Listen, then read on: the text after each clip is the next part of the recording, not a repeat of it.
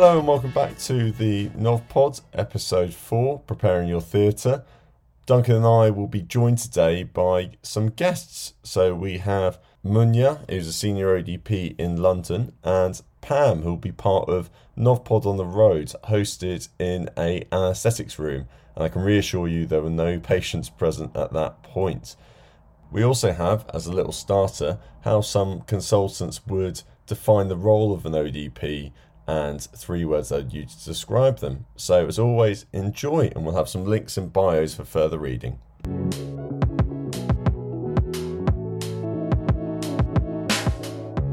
ODP is an advanced specialist practitioner who assists in the delivery of anaesthetics for patients having surgery. Well, I'd see them as a critical team member supporting everything that goes on in the in the theatre around the care of patients.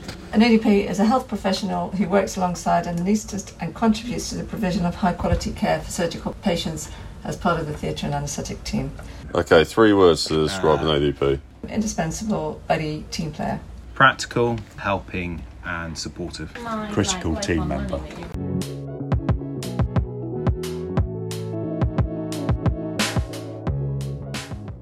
Hello, right, and we've got NovPod on the road. So we're currently in an anaesthetics room in Thames Valley. I've got Pam with me. Hello, Pam. Hi, how are you? Yeah, very well. Pam, what is the role of an ODP? The role of an ODP assists the anesthetist in every area for induction, for maintenance, and for recovery of the patient. In a nutshell, they need to know everything how we are going to induce the patient, how we are going to recover the patient, how, you know, is the patient going to stay in recovery overnight or is the patient going back home? And you're a critical team member because you also look after other bits that aren't to do with the anaesthetic, so helping with surgical machines, things like that, suction. Yes. yes. What do you want to hear, Pam, about the anaesthetic plan? So I want to know what airway we're going to use. I want to know if it's regional, if it's sedation, if it's GA, is it rapid sequence, and why are we doing rapid sequence? And if they need CMAC or just a standard blade. So if they've got also if they're diabetic, if there are any health issues that I need to be aware of, allergies as well helps because of the drugs that we give. Yeah, I need a plan A, a plan B. If you're going to use an IGEL, is it your plan A? If you're going to tube, is it the plan B? That clarity, it helps for me to prepare. Some of my colleagues don't do that, and actually they're silent with their ODP. Honestly, not everyone does it.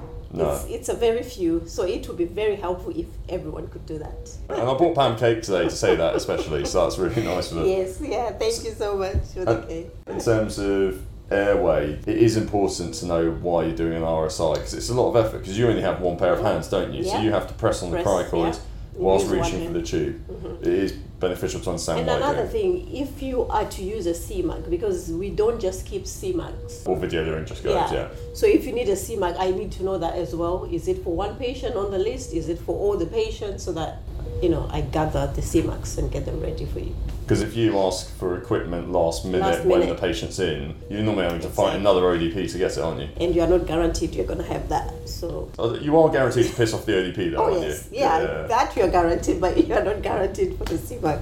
So you might end up using, you know, other alternatives. So in terms of plan, you want to know what the overall technique is, GA versus RA. Mm-hmm. You want to know what you're going to do with the airway, LMA versus ETT. Yes. And then you're going to want to know about specific monitoring and specific patient, Patient condition conditions. with allergies. One of the roles of the ODP is to be the wing person, wingman. Yes, yes, And so that you have the situational awareness when someone else is focusing so that you can then politely challenge and say, no. That's correct. Yeah. And the same with the A to D is I think all you do is empower someone to say, I'm sorry, you've had two looks. Yeah. Please. When you call for help.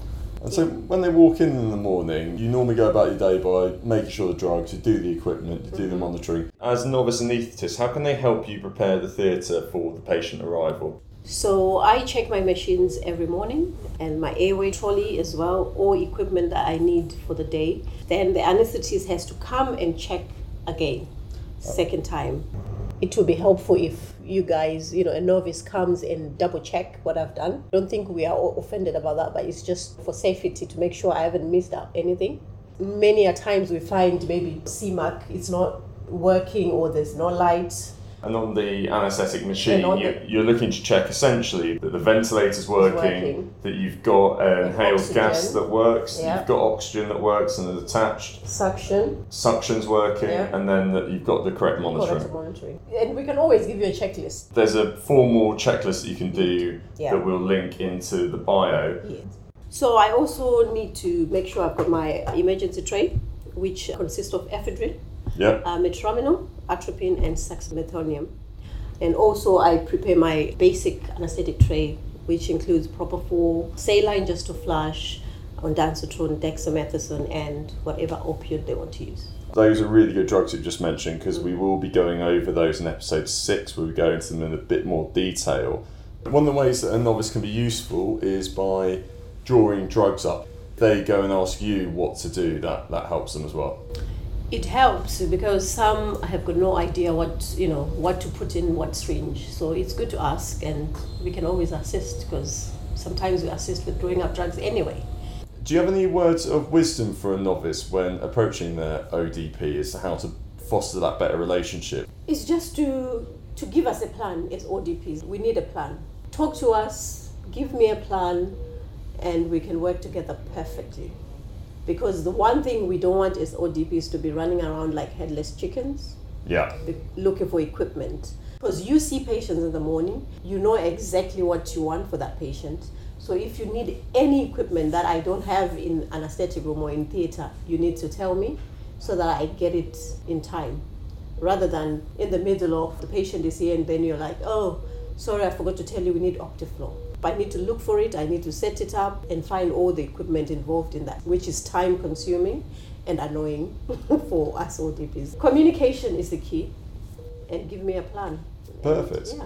And then the other bits that you don't think are that special but actually turn out to be quite useful for you to know about patient mobility and patient weight, Yes, isn't it? Definitely. And what, what changes, for example, patients over 160 kilos, what would you do differently? I will need uh, Oxford pillows, maybe. I will need a hover mat because we need to look after our backs. Patient transfer. CMAC again, if you need to do fiber optic, maybe.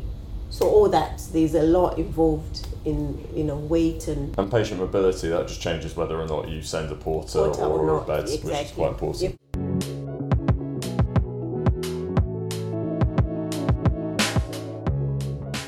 That brings NovPod on the road to a close. So we go back to the studio with myself, Munya, and Duncan to discuss further preparation of your theatre, along with how to improve your working within the anaesthetic team. There is such an expectation on ODPs to provide the service and to keep things smooth. Yes. To prepare the, equipment, get the drugs available, Yeah. get the, any extra equipment you will need, not only in the anaesthetic room in the theatre, that actually is a bit nerve wracking, but Yeah. as a new person, saying coming and introducing yourself, Mhm. it helps you go, ah, let's share the burden of this. True, And you yeah. can make everything smoother, and that Mhm. means you also kind of get a leg up. The bits I, in my practice which I've built over the years from working with excellent ODP colleagues is Mhm. having almost the pre-huddle huddle, if Yes, you know what I mean. yeah, yeah. So having the consultant, the anaesthetic trainee, and the ODP, and Yeah. you really go right. Okay, here's the problems with these things. We'll mention at the huddle, but let's start getting the ball rolling. Yeah. Gives you time to you know find the ultrasound machine that's been stolen by another theatre, so you can have everything ready. Yeah. You can have that breath of calm Mhm. before that first patient arrives, and then the the day starts properly rolling. Mm-hmm. I think that's a really important thing. I think drugs is a big area that novices get pulled up on. I don't think there's any harm in asking an ODP when you first start, what would you normally draw this up in the syringe? How do you think people who are drawing drugs up, let's call it 3 a.m., let's say they're really tired, Yeah. they've had back to back bum abscesses, Yeah. or pilonidal abscesses, the professional term as we, we're now calling them. How do you think people can reduce the, their errors when drawing up medications? It's like if it's not labeled, don't give it, you know. Um, but the other thing is, the best way to reduce your errors is not to draw up a lot of things in one go.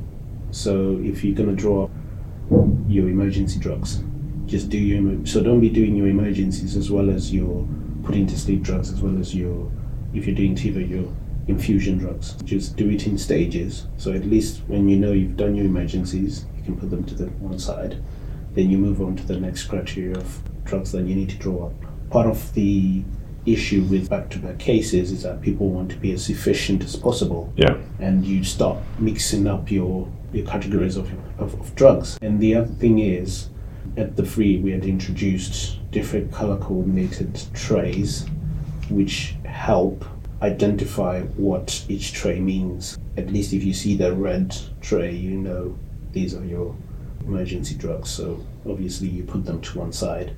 I think a lot of it's kind of drilling in good behaviours like that, isn't it? Yeah. And uh, I think you very quickly learn from working with both anaesthetists and ODPs because often you guys will help draw up for the next case if Yeah. there's a small team and a high mm-hmm. turnover. Again, on the theme of drugs, I found that something I've developed over time from seeing good practice both from anaesthetists and ODPs. Mm. And you're giving a drug, saying, okay, this much of this drug going in now. Yeah. And everyone goes, cool, okay, we know what's going on. And I've had particularly experience in recent solo lists mm-hmm. I've done where I've had to, while dealing with an airway which was slightly misbehaving, asking NDP, oh, could you please give this much of this drug? And they've Yeah. gone, right, this much of this drug going in, and I know exactly what's been done. Yeah. And then I can think, right, do we need to give more? Assess the situation, go from there. And I think it just sets everyone at ease Yeah. and then makes everyone, particularly our ODP colleagues, aware of is this a situation which is in control? Yeah. Is this a situation where it's going out of control and we need to pull an emergency buzzer or call for help? Yeah. Possibly one of the most important things for a novice to take away, isn't it? Yeah. Exactly. like you said with that kind of anxiety and worrying about individual things, it's overall big picture. Yeah. Am I in control? Yeah. Am I not in control? Yeah. True. Do I need help? Do I not need help? Yeah.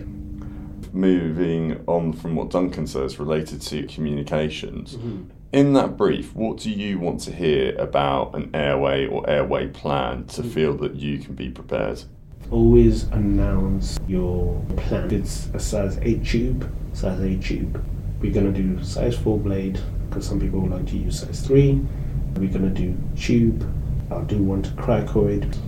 Maybe it's an RSI. You want a bougie ready. Those kind of things. It makes the transitioning easier. So that it's not a surprise Yeah. when they receive a size 8 tube that Yeah. they've asked for. And then part of that, I think, is also announcing what your backup plan would be as a Yeah. novice. Does that make you more confident when they say, okay, so in one go, if I'm not seeing it right, Yeah. the consultant will take over? That is pretty good because I know this sounds weird, but it sort of shows your confidence because you're saying, look, I'm going to have a go. If I'm not successful, I'm going to hand over. But I'm telling you that I'm going to have one go and then I'm going to hand over, or I'm going to have two goes, hand over. Because what that helps with is if you then forget that you'd said you're going to hand over after one or two goes, I can then remind you, oh, by the way, you said you're going to hand mm. over. Do you still want to hand over or do you want to continue?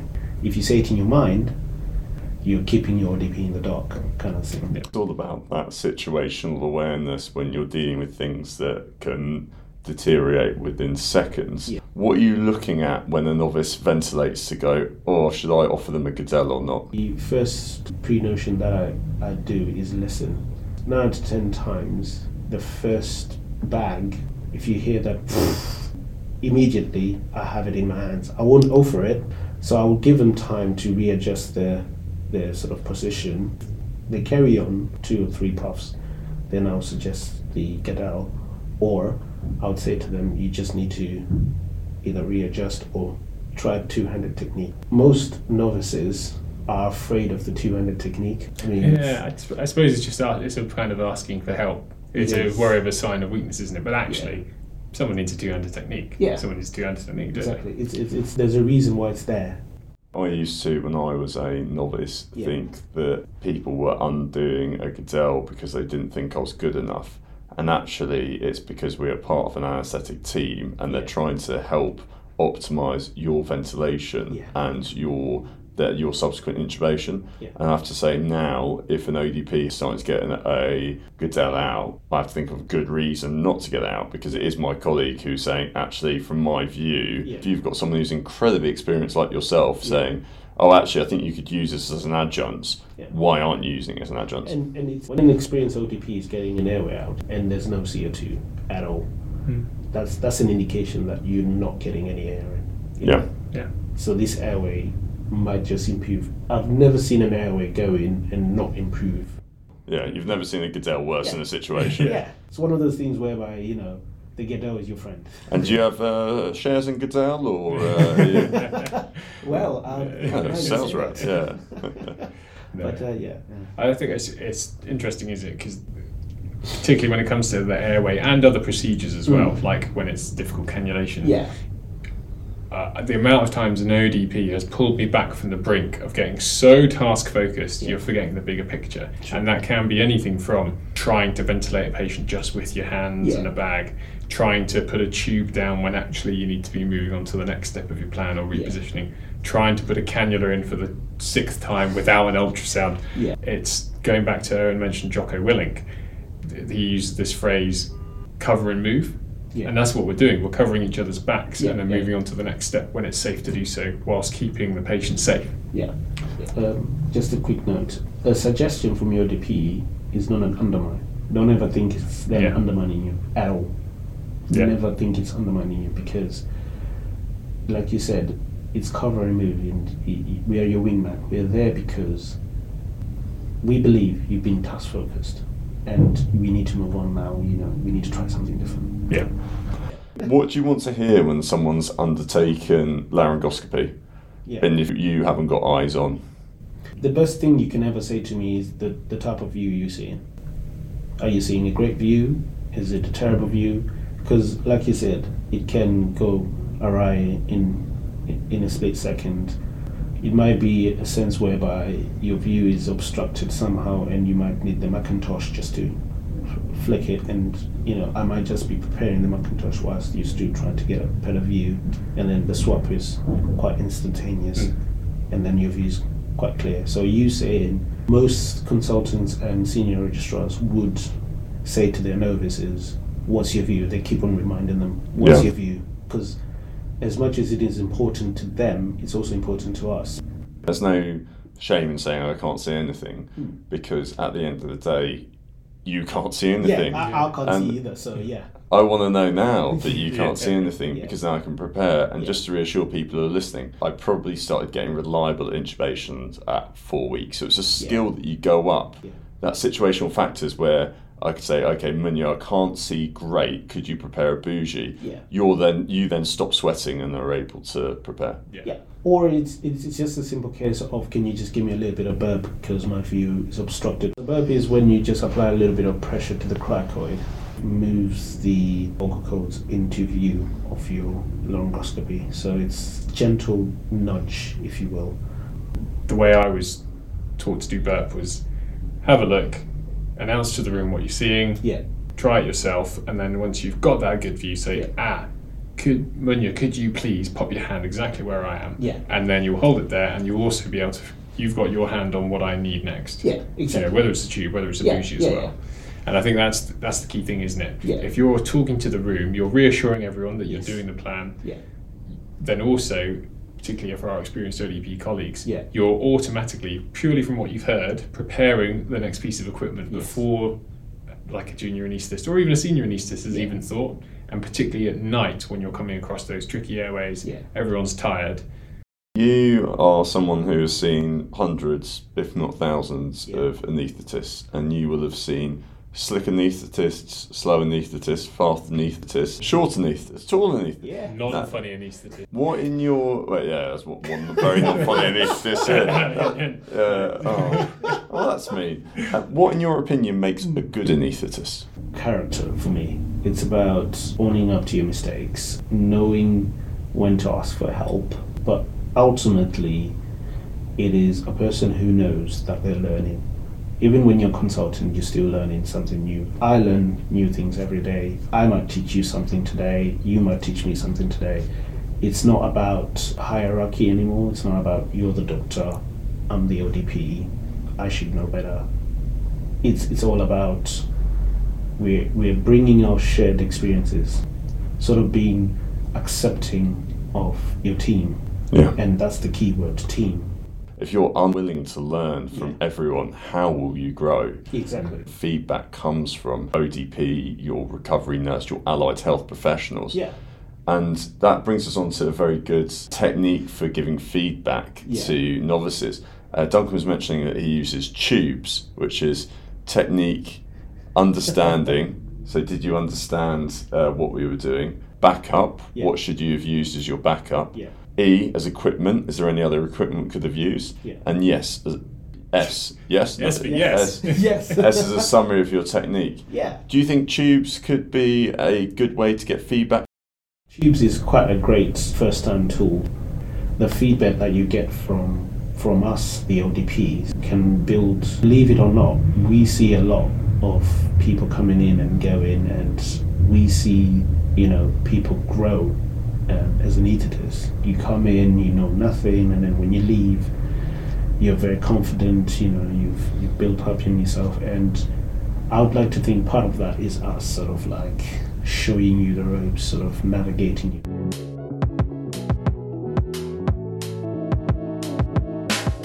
That's hopefully clarified a few things and how you set up for a successful anaesthetic. And thanks again to Pam and Munya for their thoughts and reflections. And in that, they really stress the importance of communication when communicating your plan. In terms of structuring your setup, think about your drugs, your equipment, your monitoring, your personnel. And one of the things that's been stressed today is safety. So, for drugs, make sure things are clearly labelled, that you pay attention when you're drawing up so you draw up the right thing, and ask your ODP what it normally is drawn up in, in what concentration. And we talked about good communication when giving drugs, saying how much you're giving when you're giving it. We also thought about equipment, double checking equipment, and making sure that you know how to do machine check can be very useful early on. And that comes on to our links in bio. So we've got a machine check, which is the association machine check link. We also have a YouTube video of that being done. And we've also got some e learning modules to look at, which is the pre op equipment check and the anaesthetic machine check on e learning for health. Our next episode is on the anaesthetic plan. So goodbye for now, and we'll see you then.